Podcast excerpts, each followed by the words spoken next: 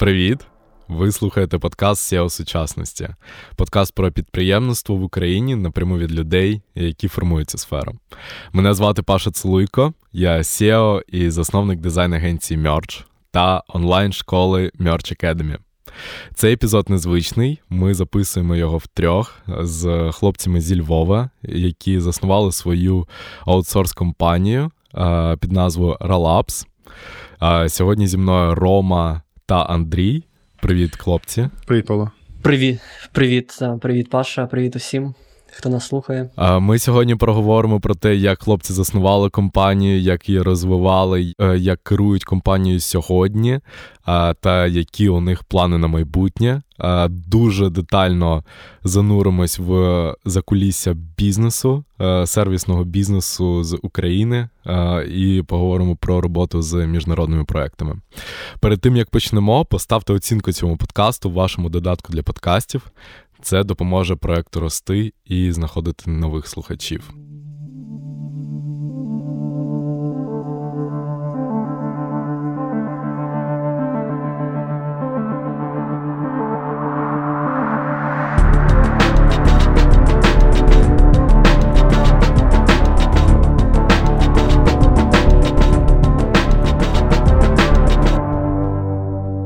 Привіт, хлопці, ще раз.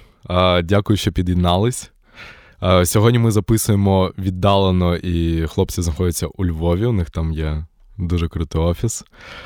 Давайте почнемо про е, досягнення Ralabs зараз. Розкажіть, скільки людей в компанії. Може, ви можете сказати, які ревеню? Так, я відповім. А, Зараз у нас в компанії 76 людей. Ем, Повинно було бути у вересні 84. У нас ем, ми перед собою ставимо ціль, е, вона така у нас дуальна. Е, одна це по хедкаунту, інша по ревеню. Е, ідея в тому, щоб одна одна балансувала. Е, якщо ставити ціль лише по хедкаунту, то можна трішки промахнутися з маржинальністю. Якщо ставити ціль лише по ревеню, то е, можна не вирости в кількості людей. Е, до речі, щодо кількості людей, це такий важливий показник для інвесторів або для Менею. Це той показник, який в першу чергу дивляться компанії, які оцінюють іншу компанію або ж для залучення фінансів, або ж для якогось зливання.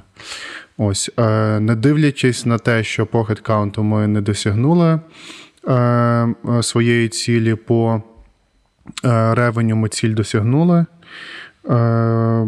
Можу приблизно сказати, що у нас ціль на ревеню на цей рік близько 3 мільйонів 300 тисяч доларів. І зараз ми десь відстаємо на 1 мільйон. Ну тобто, у нас ще є вересень та три місяці наступного кварталу для того, щоб а, досягнути цю ціль, і а, виглядає так, що ми її можемо перевиконати трішки. Круто. І е, якщо повернутись у 2014 рік, як я розумію, коли Relapse був заснований. Давайте повернемось в той час і розкажіть, будь ласка, як ви засновували компанію, з чого все починалось? Яка у вас була мотивація у той період часу? І ви були обидва партнерами з самого початку, чи хтось приєднався потім у, у шляху розвитку компанії? Сервісний бізнес е, був заснований е, нами е, з Романом. Ми, коли мали такі перші переговори е, між собою щодо його заснування, то ми прийшли до е, такого висновку, що ми не вміємо продавати, і ми направду не вміємо якісно менеджити проекти. І тому ми покликали в кофаундери ще двох людей, які. Е, у яких змінились пріоритети. І згодом ми залишились вдвох. Угу.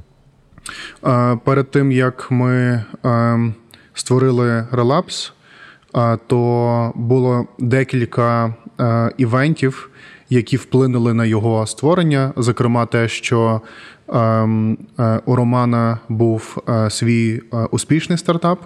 Е, у мене був, е, ну не у мене, це я був якби. Е, Можна сказати, що найманим працівником, а потім увійшов co-founder и. Е, Я був co-founder ом неуспішного стартапу. І ось, е, власне, з цього неуспішного стартапу і почався такий перший headcount в компанії Ralabs. Це були перші наймані, е, наймані наші працівники. Е, ще івенти, які повпливали на успішність. Створення компанії це те, що у Романа є досі ще один сторонній ем, якісний бізнес е, з ем, е, з, з його братом це курсор Education. І ми звітом залучали. Тобто Рома запеклий підприємець. Можна так сказати, так. І е, ми звітом мали, ну і маємо нагоду так наймати талановитих е, е, талановитих е, інтернів, джуніорів, трейні. І на момент, коли ми починали релапс, то я викладав в Львівській it академії Ліц, звідки утворилась наша така зіркова кор-команда на нашому першому ентерпрайзі. І, зокрема, зараз я викладаю в католицькому університеті. Це, якщо ви знаєте про Львівський католицький університет, це. Ем, Мабуть, нечесно буде казати, тому що я там викладаю, що це найкращий університет України або один з кращих. Треба подивитись на просто метрики, де з яких університетів в Україні вважаються топовими саме студенти за результатами іспитів. Але це от е, один з таких дуже якісних українських е, і і українських, і я би сказав, між із залученням міжнародних фінансів як діаспори, і і не тільки е, проєктів, націлених на е, таке чесне, е, безкорупційне навчання та та освіту. Ось е, оце все разом склалося те, що ми е, створили, е, створили нашу компанію. Андрія, як ти знаходиш час на викладання? Що в тебе мотивує викладати? Чи скільки в тебе це займає часу взагалі? Викладати це просто це дві лекції на тиждень по е, годині 20. Що не просто це готуватись е, до лекції, і що не просто це потім е, перевіряти домашні завдання і знаходити якийсь індивідуальний підхід до до студентів. Е, цей рік це. Я загалом викладаю три роки. Цей рік це той, який я був змушений пропустити. Е, мій курс він припадає саме на березень-квітень. Я викладаю веб-програмування для студентів другого курсу. Щодо мотивації, Мені загалом подобається ділитись знаннями, але направду скажу, коли я коли мені запропонували викладати в УКУ, я дуже переживав, бо я знаю, що там розумні люди вчаться, люди, які були отримували хороші оцінки, найкращі оцінки в своїх школах. І це справдилось. Е, на першому ж курсі в мене було дуже багато челенджових запитань. У мене було дуже багато е, розумних студентів, і були такі студенти, які насправді направду були багато в чому розумніші за мене. Е, оскільки я викладав веб і я довгий час був веб-програмістом, то все ж я мав достатньо досвіду, щоб поділитись своїми знаннями з студентами. Ось. Мене насправді здивувало після першого курсу, наскільки розумні люди вчаться на другому курсі університету УКУ. У мене третина групи це ті, кого би ми на співбесіді назвали мідлом. От так чесно кажучи. Слухай, давай ще тут згадаємо такий цікавий факт про ОКУ, бо в нас, а, як як, як ти зрозумів, а, до ОКУ такі теплі а, ну, стосунки а, е, до них і до студентів, які випускаються. А, У нас такий внутрішній е, культурний фактор, що якщо люди навчилися в ОКУ, для нас це дуже хороший показник. І е, з нашого досвіду. Випускники ОКУ, там магістерських чи бакалаврських програм, чи люди, просто які там на другу освіту йшли, тобто на другу магістерку в ОКУ, вони зазвичай дуже круті культурно. Якось УКУ так або відсіє людей, або змінює їхній там софт-скіловий культурний підхід. І вони самі по собі дуже розумні, такі дуже праглі до нових знань, люблять навчатись, розбиратись чомусь. То для нас це завжди такий, коли в людині є в сівішці те, що вона навчалася або навчається в УКУ. Для нас це прям такий дуже хороший маркер, що з цією людиною треба працювати. Ти згадав Ром про культурні цінності. Розкажи взагалі, на чому базується культура ролапс, які цінності ви шукаєте в людях? А, У нас дуже добре розвинена все, що стосується. А все, що стосується навколо навчання, е, так е, Андрій згадував про ОКУ. Е, я зараз навчаюсь на такій другій вищій в ОКУ також. Ось по факультет Technology Management, це магістерка. І у нас розвинена менторинг-програма. У нас всі розробники мають менторів всередині компанії. У нас є наша команда керівників різних відділів е, вони активно там спілкуються з різними консультантами, менторами.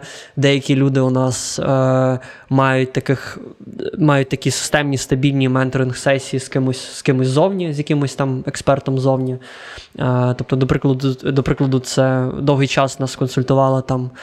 Крута senior рекрутер. Ось наших рекрутерів. Тобто, в нас є така дуже культура навчання, культура саморозвитку, культура прагнення до а, нових знань, якась культура експериментів, е, пробувати щось нове. Я додам, що у нас з Романом є ментор. Чому ми дуже радіємо? Це такий експеримент, який ми. Е, довгий час хотіли е, спробувати, і направду зараз я би радив усім знайти собі ментора, важливо. А як його знайти, Андрій? Поділись, будь ласка. Ми це ми, ми це е, зробили через е, друзів та знайомих. Е, в тій компанії, в якій я працював розробником до релапсу, е, і трошки під час. HR-директор, е, е, один з кращих HR-директорів, на мою особисту думку, на ринку України і не тільки. Е, Остап Маланюк. Е, він нам порекомендував свого керівника, який був його керівником також перед компанією, де я працював перед Релапсом. Ми запросили ми запросили нашого ментора на нашу стратегічну сесію. Це також доволі цікавий топік, як ми плануємо нашу роботу.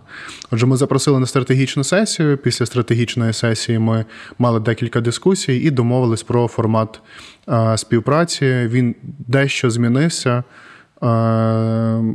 в процесі, як ми притирались, так сказати. Але у нас відбувся такий культурний, е, в першу чергу, такий, такий меч.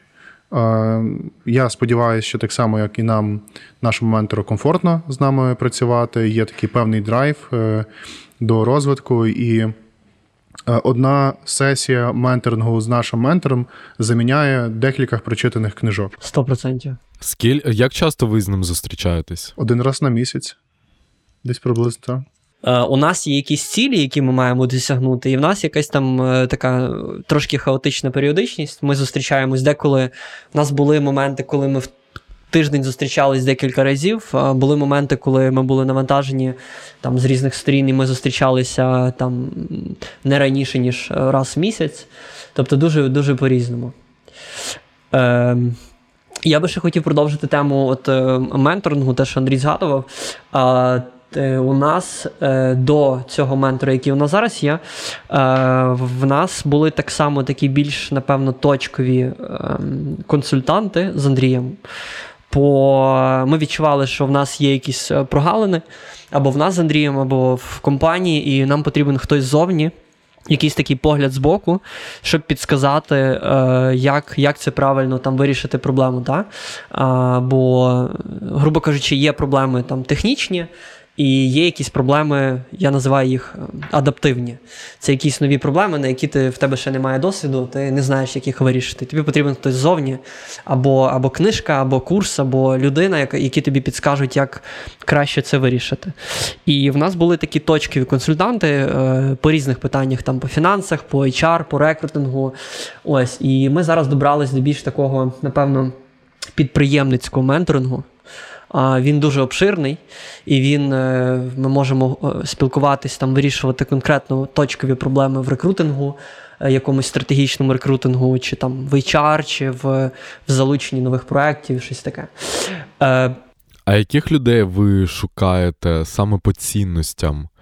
Я почув про менторство, я почув про жагу до знань. Що ще? Е, я б сказав, що це Андрій зараз доповнить. Я б сказав, що це е, культура розвитку, е, люди, які заохочуються розвиватись, типу, рости, вивчати щось нове. У нас є такий підхід, ми його називаємо як консенсус-based підхід. Це коли багато питань вирішується в групі людей. А, от Ми навіть стратсесія, коли ми плануємо майбутні компанії, то майбутні компанії, якісь такі дуже такі грубі замальовки компанії, вони йдуть від нас з Андрієм. Ось, е, А далі воно планується кожними керівниками відділів, тобто ми не нав'язуємо, як саме повинен, яка саме має бути стратегія в рекрутингу, як, яка саме має бути стратегія там в HR по утриманню людей і так далі. Це все йде up to команда, яка у нас є. Ми максимально такий колегіальний підхід е, до стратегії, до вирішення. То я б сказав, що коли ми шукаємо когось на керівну е, позицію, то ми шукаємо людину, яка буде яка буде окей з таким підходом, таким консенсусним підходом, і, але з іншої сторони, вона буде експертом своїй, там, в своєму напрямку. Банально, але людина повинна бути е, значно більш досвідчена у цьому, е, як це сказати, у тому, куди ми наймаємо людину, ніж ми. Е, І я би ще додав вона повинна бути досвідчена і мачурна. І тут, мабуть, філософське запитання, що таке мачуріті загалом. У нас була така своя дискусія. У нас, е, повертаючись до стратегічної сесії, було було теж саме запитання. Здається, від е, модератора стратегічної сесії, і, власне, я відповів: нам потрібно наймати мочурних людей. А Роман такий: а що таке мочурні люди? Я відповів, і ми зрозуміли, що у нас в групі людей кожен має своє уявлення про те, що таке мачурна людина. Здавалось би, проста тема. Я її після цього дослідив, і це е, філософські метафізичні теорії на тему, що таке мачуріті. Про них писали дуже багато людей, і це прям наукові тезиси. І що що таке мачурні люди? Дуже подобається, як це сформулював е, один філософ. Я я от е, побоявся назвати його ім'я, бо не хочу звучати надто пафосно. Але е, та ладно, буду. Е, Ян е, е, сформулював це як кристалізований розум. І кристалізований розум це е, тоді, коли е, в людини утворюється розуміння того, що вона хоче, коли в людини зупиняються е, усі біологічні процеси пов'язані з ростом. бо як ми ростемо та розвиваємося, у нас змінюється наш емоційний стан через е, через, е, через гормони, через просто фізичний ріст і розвиток е, нашого мозку. І в цей час від людини насправді доволі важко очікувати мачуріті, тому що вона може бути сьогодні, а завтра вона буде змінна. Так? І оцей кристалізований розум, який описує Ян, це коли. Е, це коли оці процеси вже зупинились, і від людини можна очікувати е, якоїсь середньої е, реакції на ту чи іншу е, подію. Е, І е, це одночасно той момент, коли. Е, Фізичний такий ріст і розвиток людини пересікається з професійним ростом і отриманням певного життєвого досвіду. І як і приклад можу привести, що е, мачурний head of delivery – це не обов'язково мачурний HR. Я для себе знайшов відповідь е, трохи простішою, що, по-перше, е, я е, треба відрізняти зрілість від е, якоїсь відповідальності, що це різні зрілість, там, дорослість, відповідальність, що це все різні терміни. І я подумав, що зріла людина це це людина, про яку можна сказати е, фразу зріла на свій вік. Давайте продовжимо таку філософську тему, і цікаво почути від вас, як від лідерів своєї команди, те, як ви мотивуєте і підтримуєте команду у складні часи. Цей рік для всіх неймовірно складний. Розкажіть, яка у вас комунікація з командою, як ви їх підтримуєте, що, як ви їм допомагаєте і так далі? Напевно, одна з найкращих мотивацій для таких дорослих зрілих людей це давати їм е, усвідомлення, е, типу, що вона тут може розвиватись, е, ставати краще, про перспективу. Е, про визнання. Е, от е, тою формулою там бонусною, яка у нас є для для команди, це ми ми, ми даємо якісь якісь там визнання, якусь перспективу. Тобто люди бачать, що компанія росте, вони також ростуть цієї компанії, вони розуміють там свої майбутні перспективи. Ще до того, як ми мотивуємо і так далі, це частково про прозорість, те, що я згадував. На нашу думку, те, що ми робимо компанію Е, прозорою і різні активності, які ми робимо. Там Кожного місяця All Hands, на якому ми ділимося. Е, е, абсолютно, типу, всім, там, які у нас проекти нові заходять.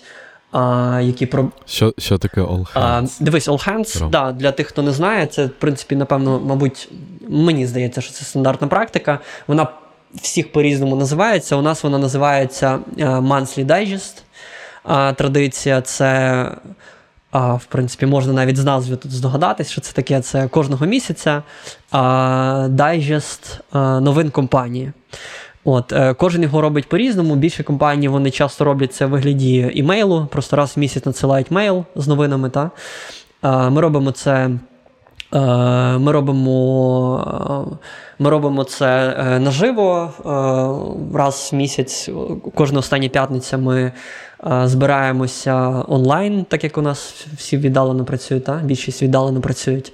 І кожен відділ ділиться апдейтом, що відбулося за останній місяць, або які там наступні плани є. Плюс там по перформансу компанії, вітаємо нових людей. І так далі, і так далі. Е, Максимально ділимось там всією інформацією, яка у нас є. От мені здається, що Transparency, воно притягує певну, скажімо, для певної категорії людей. Це важливо, щоб було, щоб е, компанія не була дуже такою надто бюрократизованою, особливо в нашому розмірі, там до 100 людей, а була відкритою, що там з нами, з Андрієм, будь-хто може піти там на каву, ми можемо будь-хто зідзвонитись, так як ми розробники, ми можемо там дати якусь пораду а, по проекту чи чи щось навколо цього. А, Ну і плюс, крім цього, я думаю, що це такий просто стандартний набір HR-бенефітів, як е, там тімбілдинги, менторинг програми, навчання. Е, внутрішні якісь е, фронтенд курси, які ми робимо, різні бокси, які ми надсилаємо людям і так далі. Можливо.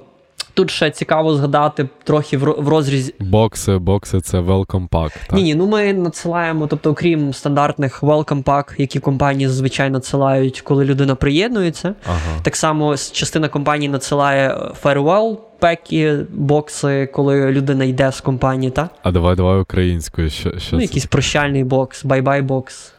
А, Хоча bye-bye бокс це, напевно, не не, не українською. Я про я про це навіть не чув. Е, Та, ну, щоб е, завершити стосунки з компанією на якомусь хорошому фоні, е, компанії часто дають якийсь bye-bye pack. Е, часто з метою, можливо, щоб відновити співпрацю в майбутньому, якщо буде така можливість. Ми ми надсилаємо різні бокси. Там, Якщо людина захворіла, ми можемо надіслати бокс, е, чисто підтримати. Угу. Якийсь healthy бокс з фруктами. Я би ще згадав. Це, це, до речі, дуже класна штука. Ми її почали робити е, перед ковідом і продовжили під час ковіду і от вже після. Ковід. Ем, це була ініціатива наших HR-ів, офіс-менеджерів. Я коли персонально отримав цей бокс, я був дуже потішений. Цей Healthy Box – це просто коробка свіжих фруктів, е, сухофруктів е, і різних здорових таких десертів. Це було дуже приємно отримати, але в мене був той ковід, що без смаку. Тому було дуже приємно отримати, але воно все так смакувало однаково. Блін, це дуже круто, хлопці. Це неймовірно круто. Е, До твого запитання про на рахунок підтримки. Тут е, е, е, я, мабуть, ще хочу згадати про е, BCP-план. Це план, який компанії складають на випадок е, якихось неочікуваних подій. Е, а розшифруй BCP. Так, розшифровується бізнес Contingency Plan е, або бізнес Continuity Plan. План, скажімо, відновлення компанії від потенційних загроз. Це якщо так дуже по-науковому. Якщо взяти конкретний приклад, це 24-го почалась війна повномасштабна, і е, хтось, якісь компанії до цього готувалися, якісь компанії до цього, якийсь бізнес готувався, якийсь бізнес не готувався. Е, ми заздалегідь до цього, знаючи, що є такий ризик, Е, та, Ми не знали, що конкретно буде відбуватися, але е, розуміли, що є ризик, е, і ми підготували такий BCP-план. Така цікава річ. Перший BCP-план, який ми розробили, насправді він був розроблений дуже поверхнево, як список певних айтемів.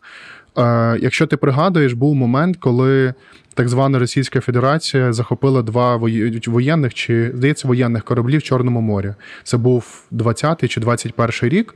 І от ми тоді з Романом вперше подумали про.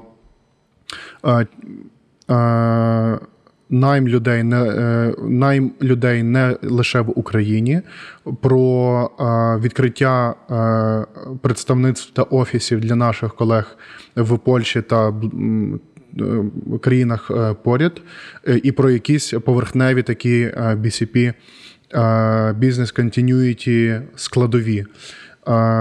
Після цього це, цей. Ця історія завершилась тим, що моряки повернулись в Україну. Тобто довго тривала ця історія, але закінчилась тим, що ескаляція не відбулась. Просто ще перед тим було нарощення також військових на наших кордонах, але почався ковід. І Хойло подумав, що він помре від ковіду і сховався від всіх. Ось, е, якби це було таким, якби е, також дзвіночком. І е, наш бізнес continuity план, який стосується повномасштабного вторгнення ми почали розробляти в кінці листопада, і перший реліз відбувся 3 лютого 2022 року. От Ідея проста: є певна подія, тобто тригер, і є ряд алгоритмів, які повинна виконувати група людей, або функційний відділ, або конкретна людина. І е, розділявся цей бізнес continuity план на чотири рівні. Зелений рівень, в якому ми вважали, що ми вже не існуємо, це коли все добре. Жовтий рівень це той, який, в якому ми існували на стан 3 лютого. Оранжевий е, рівень це ми дивились на те, скільки у нас тривожних запитів від колег, тобто, якщо воно переходить за 30%, або якщо нарощення е, армії так званого РФ переходить за. Ми тоді собі вигадали число 300 тисяч. Тоді ми вважаємо, що це оранжевий стан, не дивлячись на те, що вони вирішили. Е, е, Напасти меншими силами, е, на щастя, і відхопили. Е, і Е, І червоний стан це тоді, коли вже відбувся повномасштабний е, Та, ми повномасштабне дивились... вторгнення. І от я можу привести декілька прикладів. Е, перший приклад я вже наводив це relocation. Е, тобто ми розробили програму relocation у, компенсації за relocation. Е, колеги, якась частина колег скористувалась ним. Друге, це ми почали інформувати наш. Ми в якийсь момент зрозуміли, що ми повинні працювати проти BBC або CNN з нашими клієнтами, тому що наші клієнти писали нам Я отримав таку інформацію. Ми розуміємо, що це ну, якби ця інформація з засобів е, масової інформації. І нам потрібно було е, з ними працювати, що так, дійсно так, але ось як ми готові, ось що ми зробили, ось що каже наш генеральний штаб, е, ось там історична якась інформація про те, що ми насправді воюємо з 2014 року, і що це для нас для нас нічого нового і і так далі. Тобто, ми почали це робити не як відповідь на запит клієнтів, а проактивно. Ми брали інформацію, яка була в засобах масової інформації, і раз на тиждень наших клієнтів інформували. Такий то стан, те то ми плануємо зробити. Ось е, та, Роман. Я хотів додати, що та, е, ми повинні були зробити так, щоб клієнти вірили нам, а не BBC. Так, тому що, а що в іншому випадку? Бо в іншому випадку е, з тої сторони сидить борт. Хтось в цьому борді відповідає за е, фінанси, страхування бізнесу, за їх бізнес континюїті, ну, в тому числі. І якщо вони вирішать, що їх бізнес у небезпеці. Тому що ну, кожен бізнес має дві відповідальності. Насправді це одна відповідальність піклуватись про людей. І дуальність в тому полягає, що в тебе є люди, яких ти найняв, і і люди, які від них залежать, тобто там родини, е, діти і так далі. І у тебе є люди, е, про яких ти піклуєшся тим, що ти надаєш свої послуги. І це, до речі, не завжди очевидно е, для. Ем, для нашого, для нашої галузі, якщо ми перестанемо надавати наші послуги нашим клієнтам, то постраждає їх бізнес, а відповідно постраждають люди, які від нього залежать. Це також сім'ї або ж конкретні люди. Тому е, ну, нам потрібно було працювати е, з тим, щоб і гарантувати продовження надання наших послуг для наших клієнтів, і також нам потрібно було гарантувати, що люди, які у нас працюють, ми також можемо про них попіклуватись.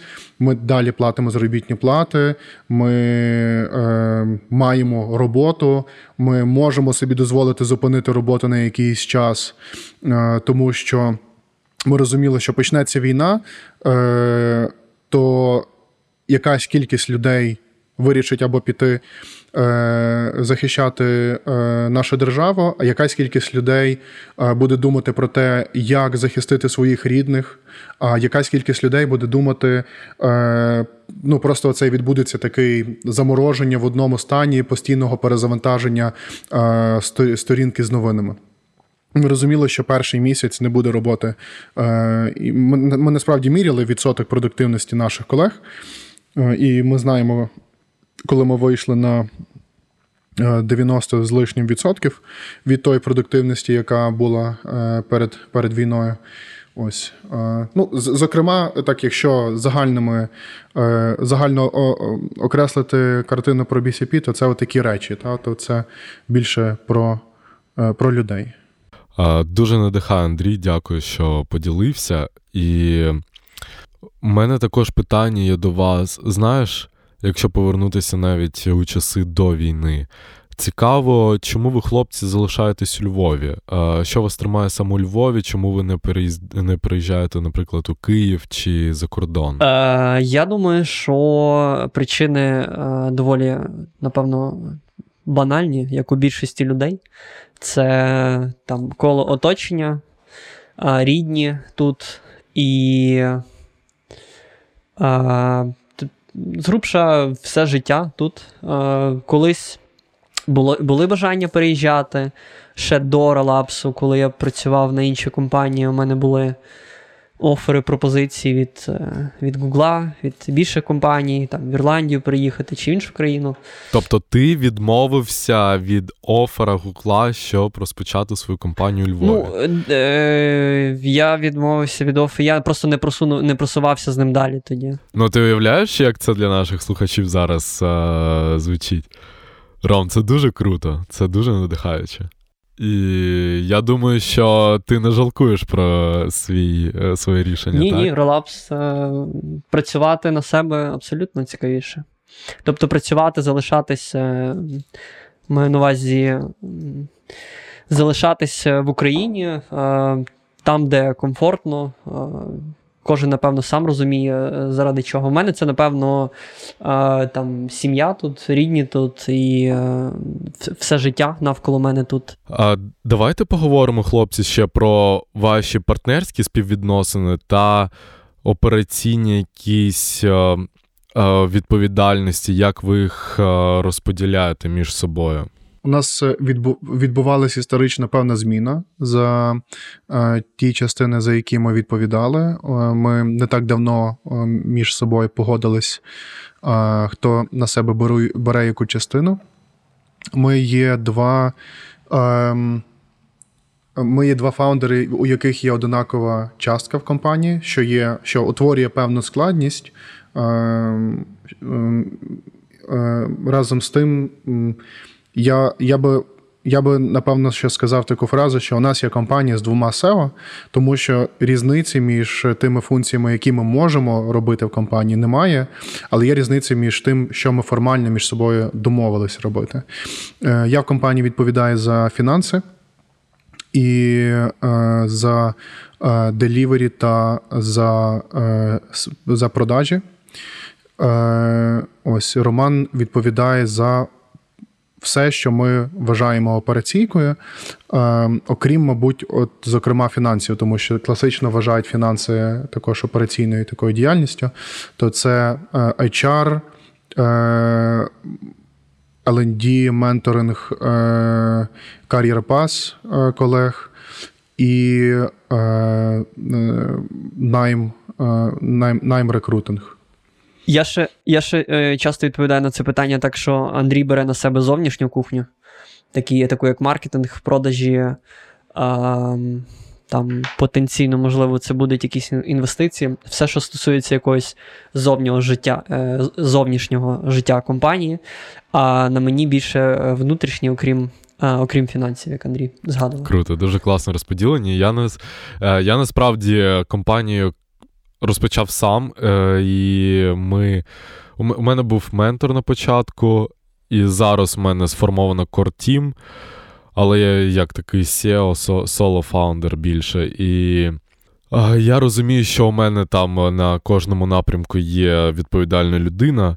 У мене є і CFO, і Head of Design, і е, Head of Delivery, на жаль, поки немає. І я від цього починаю страждати. Я почав від цього страждати, коли ми перейшли планку 50 людей, і я розумію, що там. Е, якісь ті, тім ліди е, вже не не так справляються з делівері.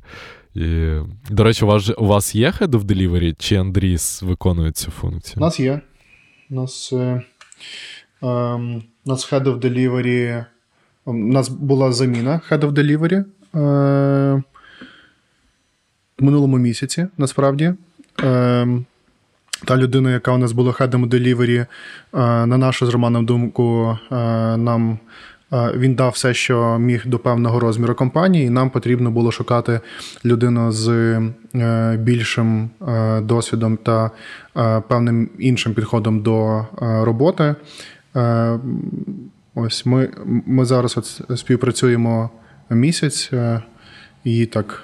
Поки притираємось, дивимось до того, як, які які будуть зміни, що, які будуть нововведення, як поточні аккаунти будуть менеджитись, як вони будуть рости, як будуть виконуватись KPI. Е, от. Хлопці, давайте перейдемо до блід запитань. Е, можете відповідати коротенько, не коротенько, як е, як вам захочеться. Де ви бачите Ралапс через 2-3 роки? Отже, нас буде більше 200 людей. Ем, це от на кінець 23-го року. Е, ревеню за 23-й рік е, близько 6 е, мільйонів доларів на рік. Ем, офіси або ж ремоут культура з наймом в декількох локаціях, або ж офіси в цих локаціях, і я говорю не про е, країни. Е, Такі як Польща або Хорватія, такі країни класичні для найму для українського аутсорсу. Я говорю про Латинську Америку, про можливо Канаду і створення таких R&D або делівері центрів там. І у нас зараз є одна річ, яку ми тестуємо. А ти вибач, вибач, Андрій, що проб'ю. А ці дві локації ти обираєш, бо таймзона краща для американського ринку, чи чому? Через, через культуру людей, чи культуру розробки? Е, економічно. Латинська Америка е, близька до е, українських внутрішніх ритів. Насправді, Канада на диво також. Вона там не на порядок вище, я б так сказав, але R&D центр в Канаді це відкриття. Такий гейтвей до тих проджектів, які ми не можемо робити. Ми можемо робити фінтех, банківські та хелскерні проекти, але як кажуть, до певної міри, поки е, хтось з тої сторони скаже, а ми не можемо працювати з, е, з цієї локації, ви повинні бути тут. Ось і в тому плані є певна співпраця з е, Канадою і Америкою, що дозволяє брати такі е, проекти. Е, Знов таки, це такі локації, які ми десь обговорювали декілька разів, і це не є стала, сталі локації, які точно відбудуться, але ми зараз уже наймаємо в Грузія, Польща, Хорватія, е, Йорданія. У нас є декілька успішних е, наймів. Е, така перевірена локація з направду хорошим пулом розробників і не тільки. Ось, але хочеться ще. Трішки піти далі, вийти за межі, можливо, цього материка і робити найми ближче до наших клієнтів. Це можливо буде Азія, е, Латинська Америка зараз виглядає дуже цікаво. Я знаю, що великі аутсорсингові компанії туди е, хтось вже пішов, хтось в процесі, щоб туди перейти. І те, що Ще я хотів завершити. Одна річ, яку ми тестуємо, ми тестуємо ем, можливий, можливу зміну фокусу компанії з аутсорсингової компанії, яка робить все, що в межах технологій, які ми знаємо, на аутсорсингову компанію, яка робить якусь індустрію або декілька. Ми маємо в цих індустріях сертифікованих спеціалістів. Ми відповідаємо певним е, індустрі стандартним ISO тобто якимось нормативом, яка дозволяє нам працювати в цій індустрії. Що важливо, ми вміємо залучати е, передбачувано клієнтів з цієї індустрії е, і передбачувано рости. Наступне питання. Хто вас надихає з підприємців? Ось Рома згадав е, фаундерів холдингу Fest. Рома, Андрій, поділіться, може, два-три імені, хто вас надихає з українських чи міжнародних підприємців? Мене надихає, як би це не було, може, банально і не виглядало, але мене надихає наш ментор, бо він, правда, дуже крутий, має багато знань і так далі. От, е, Привіт, Андрій, якщо ти раптом слухаєш цей подкаст. а, Ні, це абсолютно правда. Там Кожен дзвінок, як Андрій на початку казав, заміняє там багато сторінок прочитаних або, багато пройдених курсів. І е, у мене, напевно, немає якогось конкретного підприємця, який мене, який мене би надихав. Мене якось надихають е, абсолютно всі розумні люди, з ким я спілкуюсь. Я останнім часом взяв собі за практику в Україні з'явились такі цікаві ресурси, можливо, буде цікаво слухачам, як е, прожектор менторшіп і ментори в тилу. Та? І абсолютно роблячи корисну справу, роблячи донат на армію, що і так всі роблять. Можна обміняти, грубо кажучи, цей донейт на консультацію з кимось по любому топіку. І а, У мене більшість е, там я, напевно, провів дзвінків 20 з різними мендорами, то я кожного тижня маю за, за звичку собі проводити декілька, то абсолютно з кожним, хто розумний, і я отримую хоча, хоча б один інсайт. У мене таке внутрішнє для себе правило. Якщо я за дзвінок отримав хоча б один інсайт, то цей дзвінок прийшов вже не дарма. Е, то мене усі ці люди надихають. Тобто, з кожним розумним, з ким я спілкуюсь, він е, він мене, типу, надихає щось змінювати і пробувати нове. Круто, Андрій, а тебе? Е, я підчитую Навало, мабуть, як багато хто з світу стартапу. Ем, так, щоб я за кимось слідкував, ем, то не можу сказати. Я думаю, от в Романа працює гарно консультації з. З менторами з платформи або з, е, з новими людьми отримання такого досвіду. В мене дуже гарно працюють книжки. Я читаю по декілька або слухаю по декілька книжок на е, на місяць. Е, я в своєму е, щомісячному подкасті, не подкасті, а subscription мейлі надсилаю. Попереднього разу надіслав Books of the Month, а цього цього разу забув. Андрій, давай тоді для тебе переформулюємо це питання. Розкажи е, топ-3 книжки, як для це якби річ постійно змінюється, е, дуже важко відповісти. Е, а для якого підприємця? Для підприємця, який вже має досвід, для підприємця, який. Давай, давай на початку. Ось я думаю, що нас слухають більш е, люди, які хочуть розпочати свою справу. Давай ось е, там перший рік підприємництва, що ти вважаєш, що ось прям must have, е, must read, Так. точніше. Е, Джош Кофман, Personal MBA, книжка про все. Книжка про продажі. Книжка про маркетинг, книжка про фінанси. Оцю книжку прочитаєте. Це така настільна книжка, яка ось там постійно лежить коло вас. Ви можете з неї підчитувати. І прочитавши цю книжку, особливо декілька разів, ви будете розуміти інших підприємців. Коли вам підприємець задасть запитання, який у вас overhead, ви будете розуміти, що вас запитують. Ось. Ем, то це така, е, на мій погляд, must книжка. Для, для того, щоб вдохновитись, бути підприємцем. Ем, це Філ Найт про історію Nike. Книжку реально можна прочитати за вихідні, тому що вона втягує. Особливо для людей, які люблять подорожувати, які люблять Азію. Це такий must про і виклики в бізнесі, про партнерів, про партнерів, які насправді не є партнерами і можуть. Е, Е, нашкодити бізнесу. І загалом про таку успішну е, історію підприємця, який направду захоплювався тим, що він робив. Бо він був спортсменом, він сам бігав, він захоплювався тим, що він робив, і гарантую, що після закінчення цієї книжки ви захочете собі купити пару Tigers. Це такі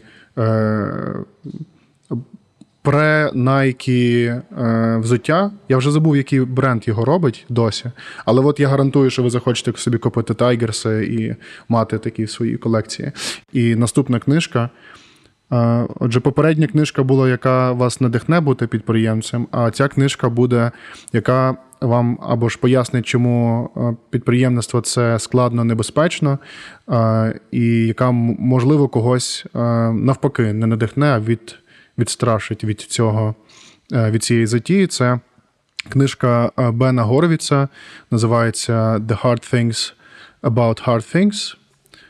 Е, ця книжка про те, як в Бена з його бізнесом, а потім декількома. Такими дочірніми пов'язаними бізнесами були постійні проблеми. Власне, в цій книжці буде про те, чому варто час від часу змінювати хедів департментів, що вони є. Е, Наприклад, є wartime head of department, який вам потрібен, коли в бізнесі проблеми, і вам потрібен stable head of department, це коли в компанії на такому етапі росту і стабільності. Е, тому що ну, якби люди вони мають різні якості, і для різного етапу життя компанії потрібні Ем, потрібні е, компанія вимагає е, іншого підходу та інших, е, інших думок. Це ти просив про три книжки. Я дам ще одну книжку, бо вона мені здається дуже важлива. Ем, всі окей, багато хто шукає книжку, яка дасть якийсь такий магічний ключик до того, як зробити успішний е, бізнес, і це дуже важко. Насправді дуже важко. Е, Взяти один і той самий е, підхід, е, зробити одні і ті самі кроки, але там будуть дві різні персоналіті, або між стартом бізнесу буде декілька тижнів або місяців, в когось получиться, в когось ні. Але е, до цього до цієї задачі Тім Ферріс підійшов дуже аналітично, і книжка Tribe of Mentors це по великому рахунку аналітичне дослідження різниці е, різниці успішних та неуспішних е, бізнесів. Ось. Дуже рекомендую. Круто.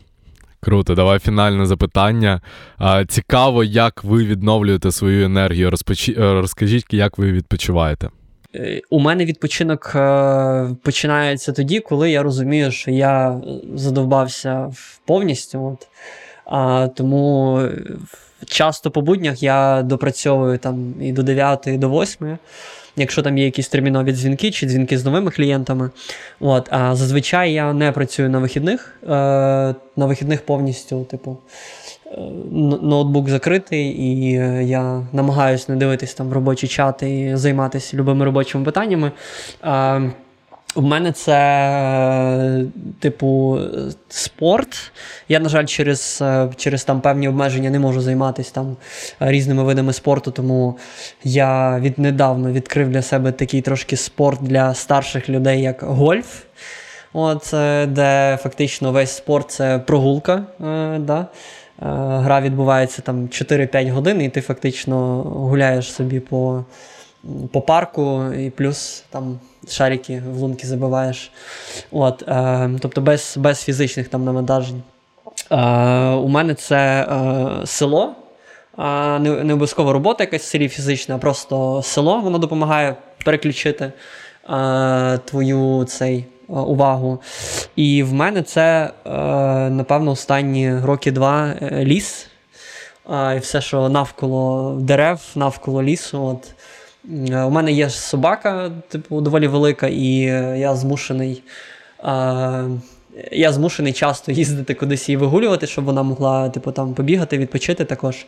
От. Тому в мене часто це на поїздки кудись за місто, часто це якісь можуть бути села, це можуть бути просто Карпати, це поїздки в якийсь ліс, в якісь там заповідники, щось таке. Виявляється, навколо Львова в Західній Україні дуже багато. Їх дуже багато. Ось. У мене це в, в такому форматі. Круто, Андрій, а в тебе. А, на минулому подкасті, а, куди мене запросили, а, в мене. Ем, запитали схоже запитання. Я сказав, що мене друзі називають е, тим чуваком, в якого надто багато хобі. І е, в мене працює таке правило, що якщо ти працюєш головою, то відпочивай тілом. І насправді те, що тільки що описав Роман, це те ж саме. Якщо ви сидите цілий день за комп'ютером, то е, відпочити прогулянкою в лісі зайнятися спортом, будь-чим іншим, особливо тілом, то це то це дуже класно перезавантажує саме для майбутньої е, розумової праці. Я е, деякі свої е, активності поклав у так так сказати, рутину, хоча я зараз розумію, що це більше як дисципліна. В мене ранки, не дивлячись на те, що я молодий батько, в мене е, ранки, е, поки дружина та син е, ще сплять, то в мене вони для себе. Я прокидаюсь доволі рано, десь о 5.50. 45 хвилин граю на класичній гітарі, 45 хвилин граю на контрабасі. Дуже хочу, мені ще не вдалося покласти у таку дисципліну це 10 хвилин на день медитувати. Е, В мене ще є одна, одне нове хобі, яке я хочу покласти у ранок, але це дуже важко. і Я так сподіваюся, що воно не пригодиться. Е, я від початку війни увійшов в клуб високоточної стрільби, і ну, я там зранку відлежуюсь, відпрацьовую спуск. Е, ну, там, е, Умовно роблю ті вправи, які дуже важливі для високоточки. Ем, і це умовно мій ранок. Е, коли він закінчується вдома, то він продовжується в спортивному залі. Я о 8.30 кожного дня, кожного ранку тренуюсь. Е, це або ем, боротьба, займаюсь BJJ, і або через день я ходжу в кросфіт-зал.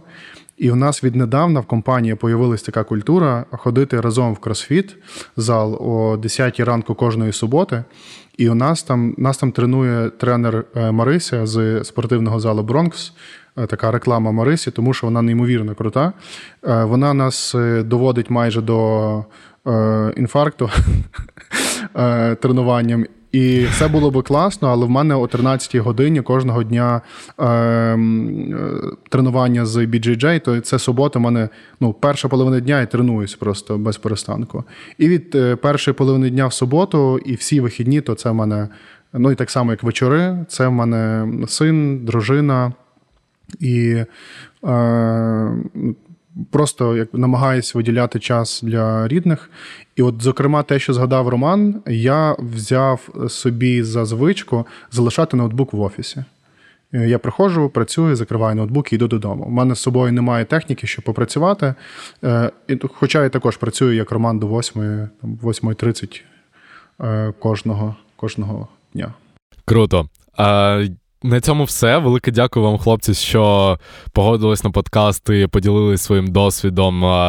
Це було супер надихаюче і велике дякую всім, хто дослухав цей випуск до кінця.